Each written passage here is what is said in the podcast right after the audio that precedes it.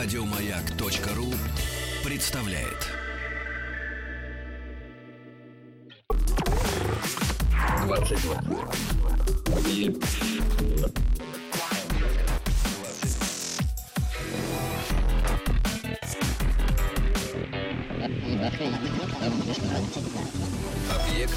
22. 22. Объект 22. Динозавры были, возможно, теплокровными животными и росли и развивались с той же скоростью, что и млекопитающие. Ранее считалось, что динозавры, будучи рептилиями, были э, хладнокровными, как и известные современному человеку представители этого класса. Другие ученые склонялись к версии о том, что они были мезотермами, ну, то есть ни туда, ни сюда. А теперь вот появилось мнение, что действительно процесс роста динозавров э, не был равномерным, во-первых, в течение всего года и, скорее всего, приостанавливался в ходе засушливых или прохладных сезонов. Ну а кроме того, исследователи заявляют, что вообще в подобных делах следует очень активно изучать птиц, и говорят, что не учитывать птиц неверно, так как птицы являются динозаврами, просто это те динозавры, которые не вымерли. Вот с учетом всех этих факторов, э, темпы роста динозавров в среднем совпадают с темпами роста теплокровных млекопитающих. Ну, понятно, что все эти теории еще предстоит э, не раз подтвердить, ну или опровергнуть. Может быть, э, наоборот, что часто происходит с теориями. Это «Объект-22», я Евгений Стаховский, и динозавры, конечно, это хорошо, это отдельная тема. Я уж не знаю, как они справлялись с какими-то внешними и внутренними проблемами, помимо тех, что нам периодически показывает кинематограф. А на сегодня все-таки к человеку я очень рад, что до меня добрался Иван Николаевич Пигарев, доктор биологических наук, главный научный сотрудник лаборатории передачи информации в сенсорных системах Института проблем передачи информации имени Харкевича Российской Академии Наук. Иван Николаевич, здравствуйте. Здравствуйте. Да, спасибо, что нашли на меня время. Самое время поговорить о сне, действительно. Да, это действительно так. Да, потому что понятно, что сон, один, я почему-то в последнее время, знаете, ловлю себя на мысли, что я довольно часто начинаю использовать вот эту одну и ту же какую-то фразу в начале разговора с э, человеком, который ко мне приходит. Ну, и, и, ну, потому что мне кажется, что так оно и есть, что есть вокруг нас вещи, какие-то явления, да, моменты, которые, с одной стороны, кажутся настолько обыденными и простыми, мы сталкиваемся с ними постоянно, а если мы говорим о сне, мы живем в нем, в общем, да, там треть жизни, э, как принято полагать и, и, высчитывать. А с другой стороны, ну, опять же, если мы говорим о, о сне, ну, что может быть загадочней? Ну, правда, потому что это время, когда совершенно непонятно, что происходит с организмом, и понятно, что поспать, в общем, мы все любим. А есть люди, которые а, может быть, наоборот, говорят, нам жалко тратить время на сон, так хочется успеть еще больше. А, и поэтому само состояние сна, воспользуюсь вот таким словосочетанием, вспомнив о прекрасной книге Нормана Малкольма, которая так и называлась, да, ученика Витгенштейна, ну, это тоже отдельная тема. Сегодня хочу с вами поговорить действительно о висцеральной теории сна, а, насколько я понимаю, автором которой вы являетесь. Ну да, наверное, так. Ну, наверное, так. Слушай, либо да, либо нет. Ну, ну понятно, да. Почему? Ну, э, ну, сразу, да, надо разобраться, наверное, с терминами и что такое висцеральная теория сна. Насколько я понимаю, висцеральные э, системы — это вообще системы внутренних органов, да, ну и в организме человека в том числе. И что такое висцеральная теория сна? То есть взаимоотношения внутренних органов во время сна — ну, э, я могу ответить на ваш вопрос, немножко отступив в прошлое. Э, я согласен с тем, что на настоящий момент э, состояние сна окутано некоторой мистикой, и даже не только среди простых людей, не связанных с наукой, но даже один из э, недавних сравнительных конгрессов сна шел под девизом «Мистерия сна». Так что это признается даже учеными. А я э, с этим положением абсолютно не могу согласиться, потому что, э, с моей точки зрения, ответ э, на вопрос, зачем мы спим и, и ради чего существует состояние сна, был получен в абсолютно надежном и убедительном эксперименте еще в 1893 1903-1904 году. То есть 120 лет назад. Да, примерно 120 лет назад. И э, этот эксперимент, э, замечательный, сейчас можно прямо об этом сказать, был сделан нашей соотечественницей Марьей Михайловной Моносеиной, которую по праву можно считать основоположником э, научной сомнологии. И э, эксперимент был исключительно прост э, по своему замыслу. Если мы хотим узнать, в чем назначение какого-то состояния, нам нужно исключить это состояние из жизни и посмотреть, что получится.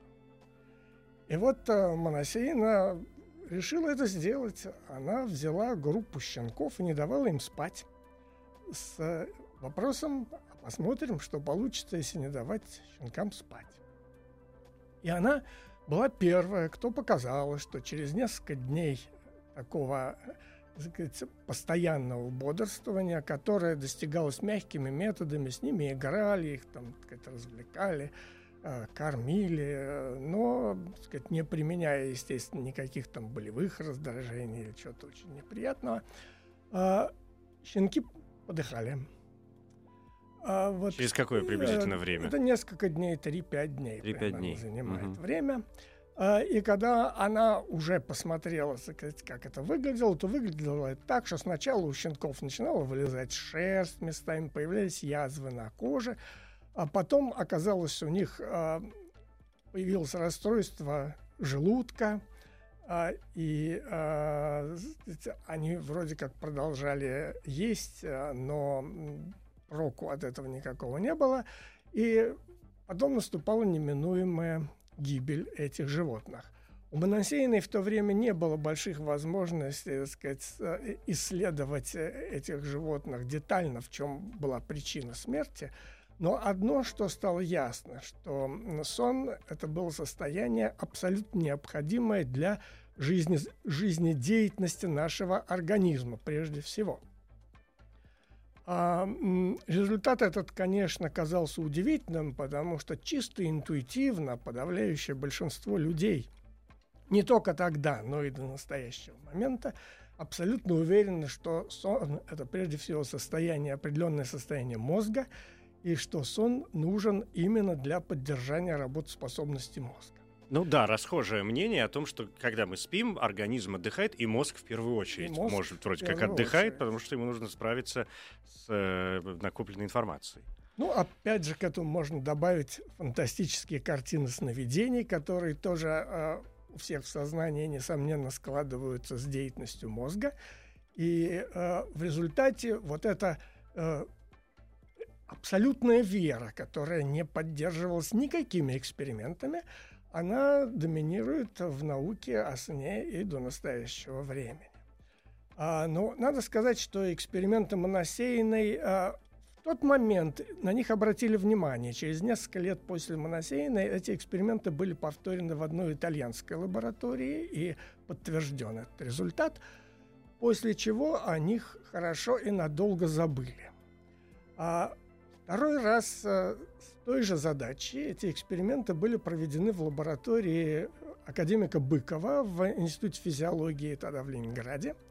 А, эксперименты были гораздо более масштабные. Они уже делались не на щенках, а на взрослых собаках. В них задействовано было большое количество медиков, а, и физиологов, поэтому измерялось многочисленные То параметры. всестороннее исследование да, такое. Ну и появились новые методы, видимо, да? Да, уже? конечно, угу. уже это был большой институт физиологии, оснащенный по тем временам очень хорошо, поскольку это был, в общем, период э, развития вот, идей Павлова, а Быков ученик Павлова был в то время, институт физиологии был, имел тогда прекрасное оснащение. И эм, э, э, результат был ну, практически абсолютно такой же, потому что э, и картина была та же самая. Перв, прежде всего страдал желудочно-кишечный тракт, появлялся рвота у животных, а они рвота, понос, потом появлялись язвы на коже. А потом начиналось нарушение работы и сердца, и дыхательной системы. Но поскольку эксперимент вели физиологи э, и врачи, они э, доводили его до того момента, когда им становилось абсолютно понятно, что еще один час, и собака погибнет на 100%. Вот в этот момент они эксперимент прекращали, и это абсолютно уже неживое существо падало на пол камнем, и у нее развивался сон, который длился до двух суток непрерывно, после чего собачка вскакивала совершенно здоровая и нормальная, как будто с ней ничего и не было до этого.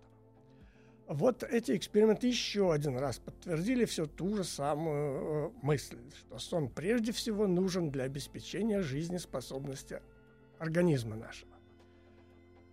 И опять никакой реакции абсолютно. И про эти работы забыли совершенно напрочь. И мы соверш... случайно с моей женой, готовя один обзор по методам э, депривации сна. Депривация сна так называется научно метод лишения сна животных. А вот нашли эту работу Быкова, очень подробную и замечательную. Но вот когда уже в 90-х годах 20 века в лаборатории Ауна Рехшафена в США. Эти эксперименты были повторены на крысах. Это уже была другая эпоха, уже компьютерная методика. У него был замечательно оригинальный метод придуман а, а, для проведения этого эксперимента, чтобы сделать его очень чисто и очень убедительно. И на крысах он подтвердил ну, абсолютно все тоже, точно то же самое только система была полностью автоматическая, под компьютерным контролем. И была возможность после этого, когда крысы уже, поскольку это были не собаки, и, э, сказать, их доводили реально до смерти, и когда крыса погибала, ее можно было вскрывать и начинать всестороннее исследование того, что в ней, что с ней происходит. Что происходило, да. Да, и вот прежде всего оказалось, что, конечно, вся, весь желудочно-кишечный тракт был изнутри сплошная язва, начиная от язв желудка и через кишечник. А патологические изменения, видимые невооруженным глазом, наблюдали во всех внутренних органах а, организма, на коже, на шкуре а, у животных. И совершенно поразительный был результат, что единственный орган, котором не было видно на, на взгляд, первый взгляд, никаких патологических изменений, это был как раз мозг. То есть, что подтверждает тот вариант, что мозгу отдыхать, в общем, совершенно не, не требуется, получилось, да? Что ну, отдых требуется, может быть, каким-то другим внутренним органам, да. а мозг прекрасно а э, справляется сам с собой. Прекрасно может вроде бы справляться. Конечно, потом а, начали применять более тонкие методы исследования, биохимические, современные, и удалось найти в мозге у животных после долгого лишения сна тоже а, изменения в биохимии, но никто не показал, что эти изменения сами по себе нарушают хоть в какой-то степени работоспособность мозга как устройство по переработке информации.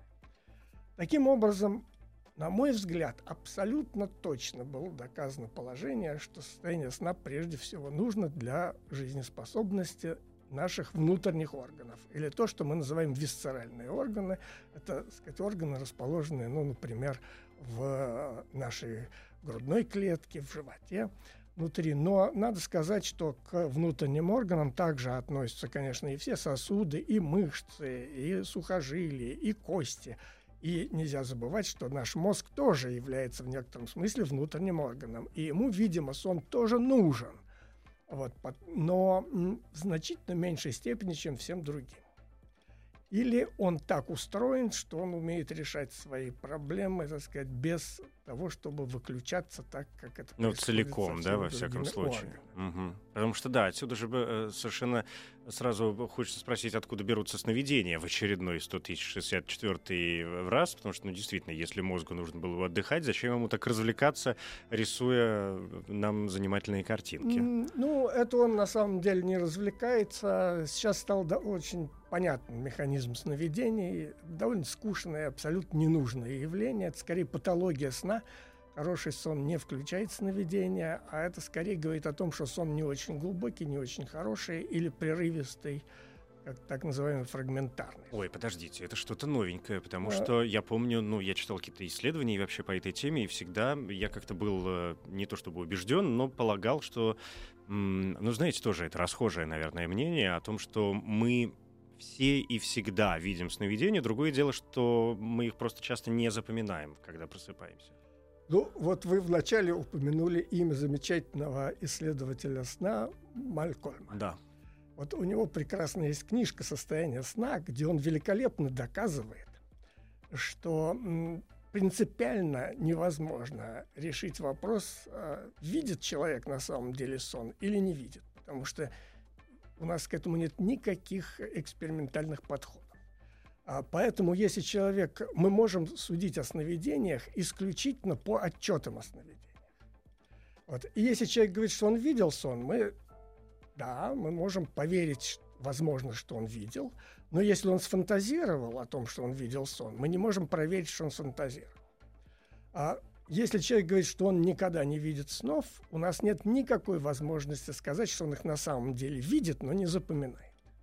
Вот этот вопрос наука не может решить и не может решить никогда, поэтому его, наверное, Пока мы не просто... научились считывать э, то, что а, происходит и, в мозге. И все равно мы этого не сможем сделать.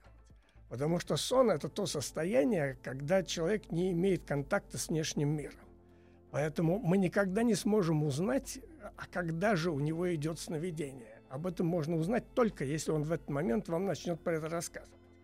А значит, он А тут, будет а не тут логический парадокс, А да, вот да. тот известный, да. вот. Поэтому тут э, этот вопрос, э, я, я всегда всех пытаюсь убедить в том, что этот вопрос надо снять с повестки дня и просто И никогда забыть не про него обсуждать раз и и забыть этом. Да, но это очень убедительно, действительно, и главное, что в, в этом есть абсолютная логика, с которой и, и спорить даже не хочется, дабы не угодить в какой-нибудь тупик. Да. А, э, Иван Николаевич, ну, то есть я правильно понимаю, что, значит, такой первый подытог, а, значит, мозгу отдых, э, видимо, не нужен, или если нужен, то не в той степени, как вроде как считалось раньше, что во сне мозг не а, отдыхает, да, занимается какими-то другими делами, что сон — это состояние необходимое для а, ну, внутренних органов, и вы говорили, в частности, про желудочно-кишечный тракт, да, что он вроде как первым начинает страдать. Вот интересно, почему именно туда все это уходит. Э, Хотя, в общем, тоже ведь исследования показывают. Знаете, ну, от- сегодня буду расхожими мнениями оперировать о том, что э, долгое же время считалось, что и язва та же самая от нервов исключительно, да, и вот эти психосоматические заболевания происходят именно потому, что все, мозг начинает думать о чем-то плохом, и это тут же бьет в первую очередь, конечно, по, э, там, по желудку, кишечнику и так далее. Это подтверждение, видимо, каких-то вот таких прошлых теорий, но уже в другом контексте, да?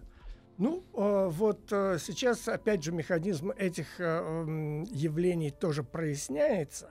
Но тут надо сказать, что несмотря на то, что вот были поставлены вот эти прекрасные эксперименты, и вроде бы абсолютно было подтверждено, что сон нужен для наших внутренних органов, до сих пор подавляющее большинство людей, изучающих сон, изучают мозг.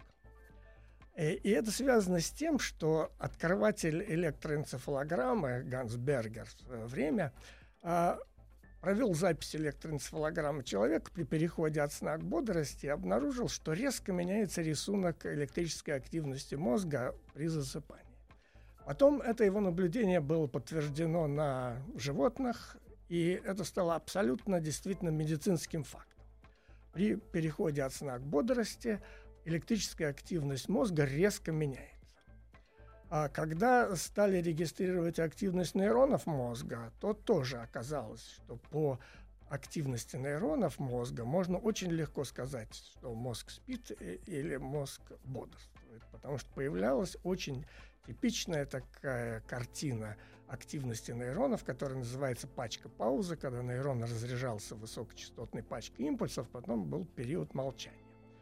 И вот такая периодическая активность, которая синхронизовалась вот с этими самыми волнами, которые описал еще Ганс Бергер, так называемыми медленными волнами сна. И э, потом было всем известно, что, например, если мы будем отводить э, активность, регистрировать активность нейронов зрительной коры в мозге, во время сна у них прерывается, причем активно прерывается связь с глазом. И сигнал из сетчатки не поступает уже в зрительные области коры мозга. Также в, зрит- э, в области коры мозга, которые связаны с организацией движений и моторную кору, не поступают сигналы от мышц и сухожилий. Блокируется проведение выходных сигналов. И теперь э, моторные зоны коры не могут э, во время сна дать моторную команду мышцам. Там стоит активный блок, это называется атония сна, когда все мышцы расслаблены, и тело животного или человека лежит практически без движения во время сна. Это все были дополнительные аргументы в пользу того, что мозг-то все-таки в состоянии сна каким-то очень важным образом задействован. Он не просто так. Осталось выяснить, сказать, каким, гуляет, да? да. И вот, собственно, мистерия это была в том, что вот как связать эти два момента. С одной стороны, мозг, безусловно, очень важен, и в нем что-то происходит безумно важное для состояния сна. С другой стороны, сон нужен для поддержания работоспособности внутренних органов. И вот тут, собственно, наша висцеральная теория, она и была призвана разрешить вот эту парадоксальную ситуацию. А мы предположили, ее предположение было очень простое. Мы просто предположили, что мозг – это что? Это большой и очень мощный компьютер, который ведет переработку огромного потока информации. В состоянии бодрости эта информация поступает из глаз, из ушей, от всего нашего тела, формирует движение, формирует поведение, а, отражается в нашем сознании, обеспечивает то, что мы видим, слышим и чувствуем. Вот мы предположили, что в состоянии сна эти же сам, этот же самый компьютер переключается на обслуживание потребностей нашего тела. То есть сканирование такой внутренних да. органов. Он отключается от внешнего мира, поэтому сигналы из внешних от органов чувств перестают поступать в кору мозга. Но вместо них по тем же самым входным путям начинают поступать теперь сигналы от желудка, от печени, от кишечника, от почек, от сердца, легких и так далее. То есть, образно говоря, наши внутренние органы начинают рассказывать мозгу, что с ними не так. Ну, э, вернее сказать, они, ну, они посылают сигналы о своем состоянии, а мозг уже решает, так или не так. Потому что у него, скорее всего, в памяти лежит информация о том, что такое так, и он может провести диагностику во-первых, провести диагностику, во-вторых, если найдены отклонения каких-то текущих параметров от нормы, а, то решить, как их устранить. А, а устранение всех наших проблем – это задача сложная, потому что она требует одновременной работы всех висцеральных систем. Вот. И, конечно, без такого мощного компьютера, как наш мозг, э, сказать, поддерживать работоспособность нашего тела просто невозможно. И раньше это как-то люди не понимали, потому что нам не дано в ощущениях наши внутренние органы. У нас нет ощущения ни кишечника, ни желудка, ни почек, ни печени. Даже если бы мы не начали вскрывать животы друг другу и смотреть, что там внутри, никто бы не мог сказать, что у нас внутри находится. Поэтому мы иногда чувствуем, когда возникает патология, чувствуем чувство боли. Но и то это чувство боли, как правило, нам кажется, что исходит из одного места, а на самом деле источник этой боли бывает в другом месте. Ну да, Поэтому это что-то такое общее. Даже тут мы не можем точно локализовать э, место патологии. Вот. И поэтому сложность конструкции нашего тела, она так сказать, не понималась нами и недооценивалась. Вот. А если мы сейчас посмотрим уже вот с позиции информационных, Недаром эта идея пришла в голову не в Институте физиологии, а в Институте проблем передачи информации, который занимается компьютерными делами в основном. И нам-то было понятно, что компьютеры базируются на универсальных процессорах, а, которые делают обработку информации, но им совершенно безразлично, что они там считают. У них есть стандартные операции, которые они выполняют. Им послали задачку, они посчитали, дали тебе ответ а уже ты решай, кому этот ответ надо послать. И вот примерно так же работает, например, кора нашего мозга. Ей посылается сигнал, например, в бодрствование от глаз, они, кора делает определенную предобработку этой информации и посылает ее заказчику, который будет дальше заниматься организацией э, зрительного поведения. В состоянии сна это же самый отдел коры будет теперь обрабатывать информацию, например, для желудка – но назад ее будет посылать уже, конечно же, опять желудку. Вот, то есть получается переключение очень мощное при переходе от сна к бодрости, получается переключение всех внутренних связей информационных. Получается, все информационные потоки начинают идти по-другому. И вот когда у нас возникает такая сложная коммутация информационных потоков, а переключатели в нашем организме. Это не металлические переключатели, как в компьютере или э, железные в нашей, на стене, в которой мы свет включаем, а это тоже биохимические машинки, это синапсы химические, э, которые могут работать немножко с разной скоростью. Одни могут начать работать быстрее, у других из-за того, что у нас в пище не хватает какого-нибудь э, вещества, э, не могут синтезировать достаточное количество трансмиттеров такого вещества, которое служит для передачи сигнала от одной клетки к другой. И без наличия должного количества этого трансмиттера передача становится менее эффективной. И может оказаться, что у нас возникнет э, рассинхронизация вот этих потоков сигналов, идущих из э, внутренних органов, из внешнего мира.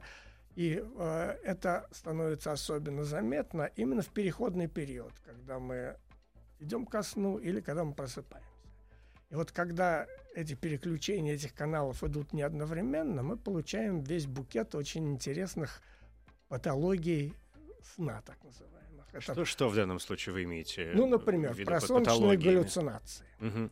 Очень частое явление, с которым большинство людей хоть раз в жизни сталкивалось. Когда вы, например, долго не спали, а сидите э, где-то такое за столом и вынуждены поддерживать состояние бодрствования, очень часто вам может показаться, что вдруг там лампа зашаталась на столе. Или вы идете по коридору, у вас пол начинает волнами сказать, под ногами э, гулять. Вот. Ну, в худшем, э, ну, так сказать, более даже, может быть, частом варианте, в темной комнате в момент, когда вы ложитесь спать, но еще свет какой-то есть, вдруг вы видите, что бежит огромный таракан по стене огромных размеров. Там, или еще какое-нибудь чудище ползет. Причем это не белая горячка, это совершенно нормально. Это чистый состояние. кавка уже начался, да? Вот, да, да, но это, это очень часто. Это практически, я думаю, что 90% людей это сталкивались так или иначе. Ну, детишки это видят довольно часто, иногда даже пугаются этого дела. Ну, взрослые люди на это не обращают внимания, им понятно, что Э, это варианты галлюцинаций. Но, а это за счет чего происходит? Это происходит за счет того, что у нас в мозг, в мозг, в кору мозга начинают уже поступать висцеральные сигналы от внутренних органов, а выход из коры мозга на блоки, связанные с сознанием и нашим восприятием окружающей действительности, еще не перекрыты. Как обычно в состоянии сна у нас сознание выключено, и выход на эти блоки закрыт они еще не закрылись полностью. И при этом мощные сигналы, если вдруг такие попадают из висцеральной сферы, они прорываются в отделы сознания, и там возбуждают нейроны. А те нейроны все связаны с появлением у нас определенных ощущений в нашем восприятии. Вот мы видим это сначала как прозоночная галлюцинация. Если это происходит а, в состоянии уже глубокого сна, например, то это мы можем видеть как включающиеся сновидения.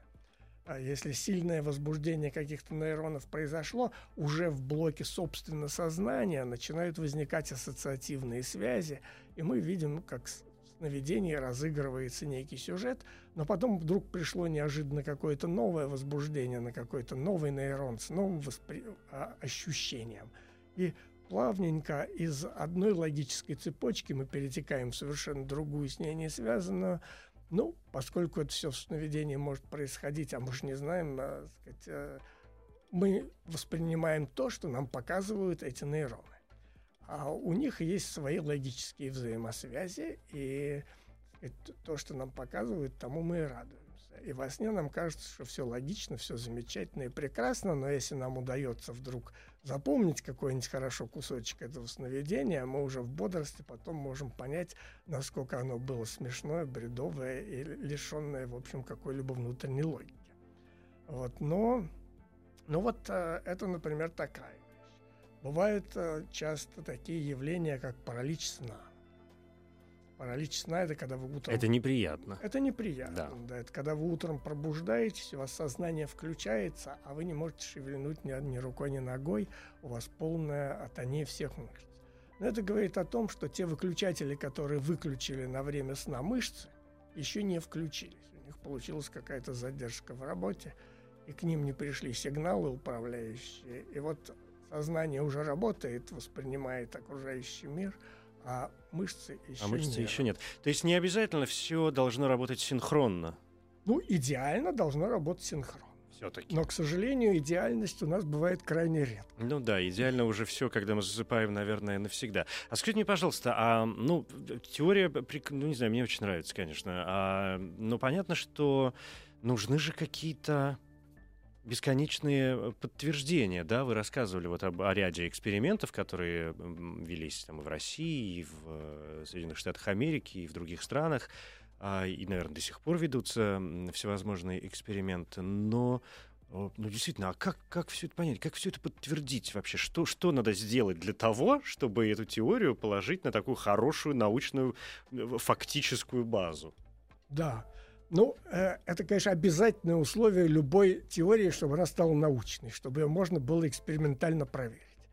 И, конечно, прежде всего, чем мы занялись, когда эта идея пришла к нам в голову, это именно ее экспериментальной проверкой. А ее экспериментальная проверка была вообще очень проста.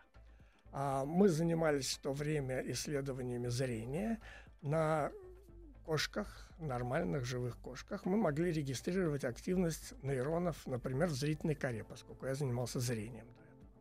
Мы регистрировали активность этих нейронов, которые реагировали в бодрствование на зрительные стимулы. Вот вы включите свет, нейрон увидит, что загорелся свет. Вы махнули перед кошкой рукой, нейрон среагировал на то, что он увидел, что перед глазом кошки махнули рукой. Дальше кошка через какое-то время устает и хочет спать. Мы ей давали заснуть, и когда она засыпала, мы продолжали регистрировать активность этого же самого нейрона. Нейрон переходил на типичную сонную активность, вот на эти знаменитые пачки паузы, что говорило о том, что нейрон заснул, и, и к нему подключились некоторые входы уже из другого мира. Тогда мы э, вкалывали стимулирующие электроды в зону кишечника и наносили легенький электрический удар током по кишечнику. И оказалось, что эти же самые нейроны, которые пять минут до того реагировали на зрительные стимулы, стали отвечать на раздражение кишечника. То есть продолжали делать свою работу, только если до этого ну, они были направлены вовне, то да. теперь они оказались направлены внутрь. Направлены внутрь. Если при этом разбудить кошку и провести стимуляцию кишечника, уже никакой реакции у этих нейронов вы не получите они тут же переключаются обратно на зрительную функцию. А, ну, это был первый блок. Потом такого сорта работы мы повторили на обезьянах э, с тем же эффектом. Потом на кроликах тоже с тем же эффектом. Значит, картина была довольно одинаковая. Вот мы взяли именно зрительные зоны для исследования, потому что это был наиболее изученный отдел мозга, и все прекрасно знали, что они связаны только со зрением. Поэтому показать, что они могут переключаться зрения на совершенно что-то другое, это было самое убедительное. Они переключались. Но я говорю все время э, про желудочно-кишечный тракт. Это действительно система самая сложная в нашем теле, наверное. Работающая в самых жестких условиях и кислотности, и ферментной нагрузки. И вообще по И очень важно. Без нее-то уж точно никуда, и, да. А, наибо, и, конечно, самая сказать, требующая наибольшей компьютерной обработки и сигналов, поступающих оттуда.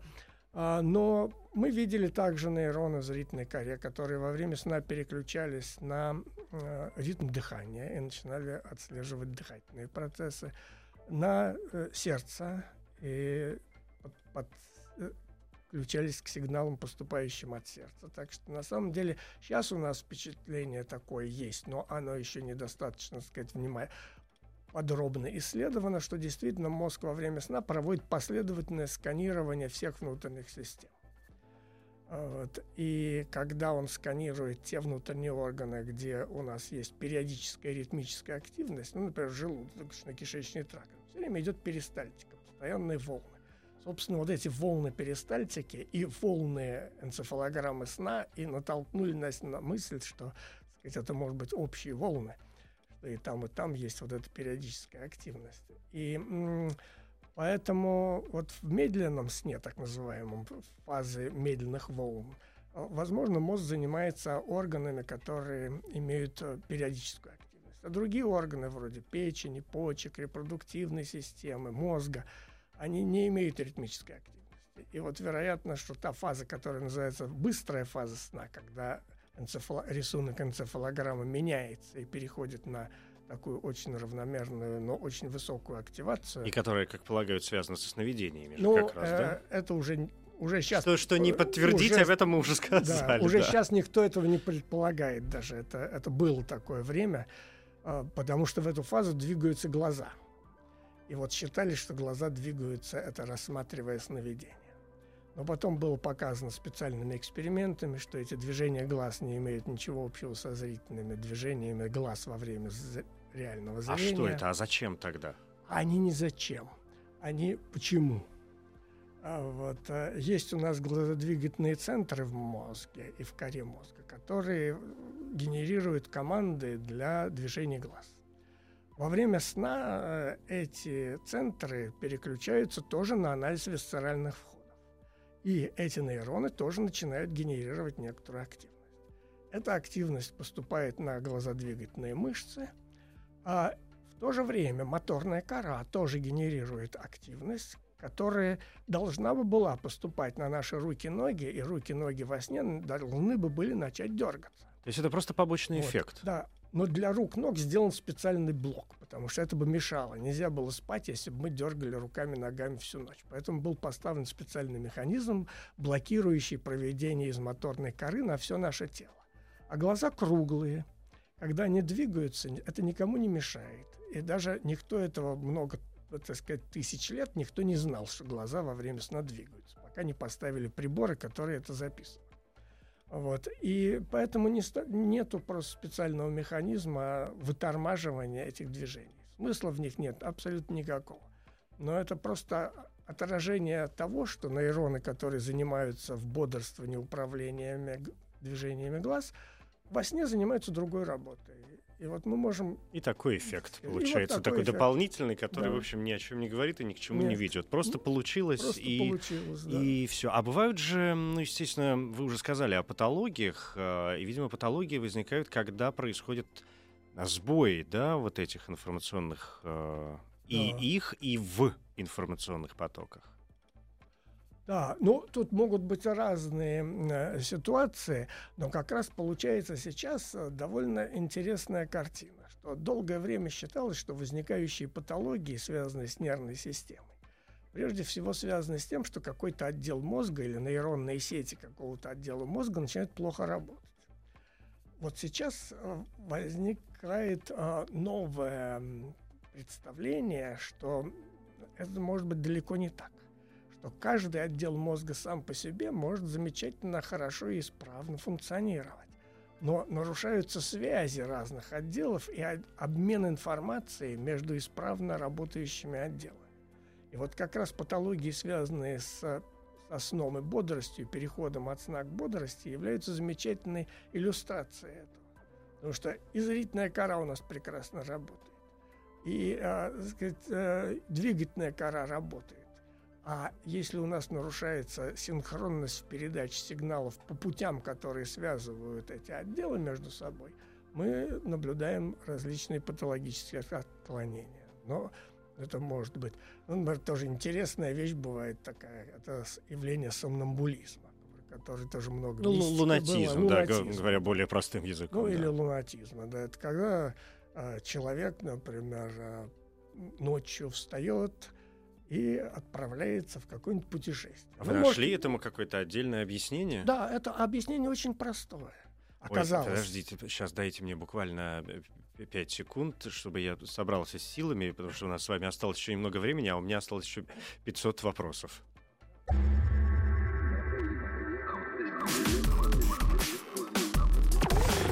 Объект 22. Сомнамбулы. Я живо себе представил, действительно. И ведь долгое время, правда, эти люди, ой, что только про них не говорили, и каким только ореолом, да, э, не опутывали все, что с ними происходило. А, ну, потому что, ну, и даже сейчас, исходя из нашего с вами разговора, если мозг блокирует, скажем, мышцы, да, и мы должны во сне вести себя достаточно спокойно, а тут раз, и мышцы начинают работать. Мы же не можем ходить бе- без мышц. Да, э, сомнамбулизм это скорее патология состояния не сна, а бодрствования. Патология бодрствования. В некотором смысле, потому что это происходит на пути из нормального глубокого сна а, в сторону бодрствования. Но если вот я говорил уже про паралич сна, Сонный, да. у нас а, включается сознание, но блокированы выходы на движение мышц, то может быть прямо симметричная ситуация. У нас открываются выходы из коры мозга на двигатель, на структуры, организующие поведение и движение, но еще закрыты выходы в блок сознания. Почему происходят такие вещи? Ну, это вот связано с тем, что переключатели это биохимия. Опять все-таки да. переключатели. Они да? это все переключатели. Угу. У них бывает много вариантов, видимо, патологии этих переключателей. Почему-то иногда начинают плохо выделяться эти медиаторы, которые связывают нейроны. Это надо исследовать специально. Но это по-моему, сейчас достаточно очевидно, что это все вот эти переключатели. Эти переключатели самые главные управляющие нашей системы. Они маленькие, угу. их трудно найти. Их довольно много. Они распределены, в общем, по всей глубине мозга. И ведут себя совершенно неприлично да. местами. Да, Многие из понятно. них найдены, угу. описаны. Другое дело, что их никто еще не пытался встроить вот в висцеральную теорию сна. Они были описаны просто сами по себе, как элемент, который может открыть или закрыть какое-то явление. Ну, например, там какие-то нейрончики в одном месте. Они начинают активироваться, когда мы переходим от э, бодрствования ко сну. А вот другие, наоборот, активируются при переходе от медленного сна к быстрому сну. То есть вот такие вот... Видно, что есть такие маленькие ядрышки, где такие нейроны существуют. Но предстоит еще их привязать к висцеральной теории, разобраться, кто из них, например, какие пути открывает и перекрывает. Все эти системные моменты и информационные моменты, они вполне понятны, но, безусловно, возникает э, ряд, что называется, бытовых э, вопросов, к которым тоже хочется э, найти какое-то объяснение и понять просто для себя самого. Потому что мы все прекрасно знаем, что сон ну, как бывают проблемы с там, любым другим явлением, так и очень многие люди сталкиваются в своей жизни с проблемами сна. Да, есть люди, вот мы же знаем даже по своим окружениям, если люди, которые сел, все, через 30 секунд он уже, значит, там что-то мерно посапывает. Другие даже ночью после усталости и думают, что сейчас я уже наконец-то дополз до кровати, все равно проходит 3 часа, он все еще ворочается. Что с этим делать?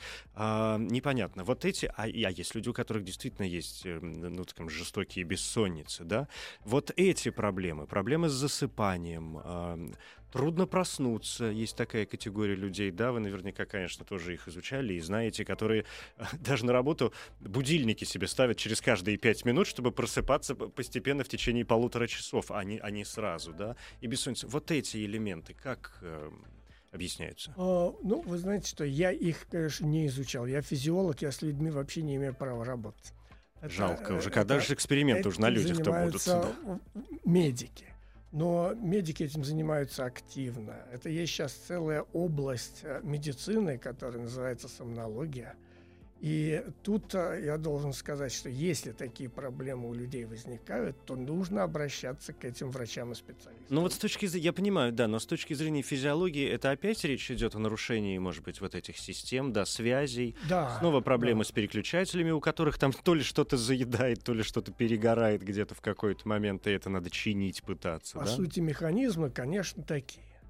Но сожалению, еще, так сказать, вот от э, теории до практики тут еще есть э, некоторая пропасть, хотя сейчас э, появилось понимание, как через нее можно переходить, как можно строить мост, как нужно вести исследования, что нужно искать, потому что ведь еще совсем недавно просто никакой теории сна не существовало. Ну да, это, в общем, мистика. достаточно новая наука-то, вот, да. да. А вот то, что сейчас удалось предложить теорию, которая объясняет очень много уже одним предположением, и которая делает очень много полезных предсказаний, а, она позволяет и дальше исследовать вот эти вопросы, и эти патологии. Но тут нужно, конечно, сейчас, сейчас этот процесс идет постепенно, когда врачи знакомятся с этой тоже теорией и постепенно начинают ее понимать и вживаться, и по-другому смотреть на вот эти патологии сна.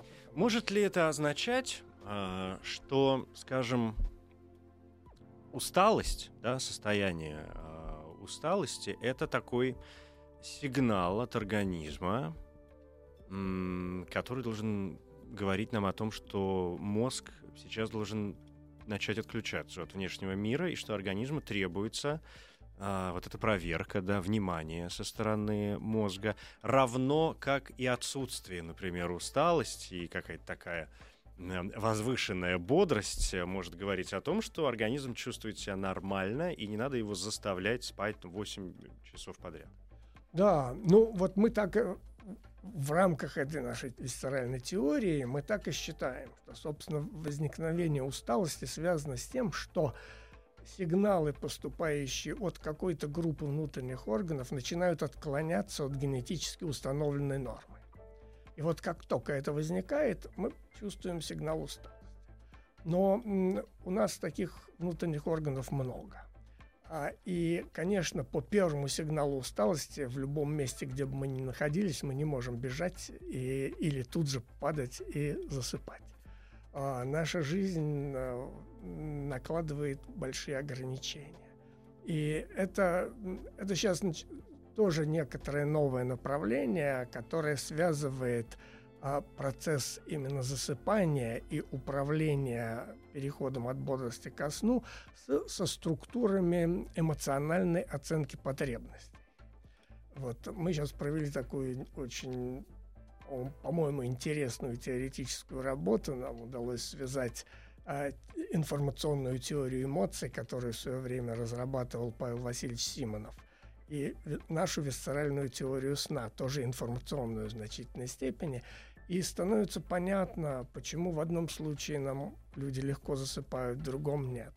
А вот э, э это все раскладывается, так сказать, по очень хорошим и простым полочкам, но это требует, конечно, наверное, совершенно отдельного mm-hmm. рассказа и Потому что тут надо рассказывать уже про две теории, а не про...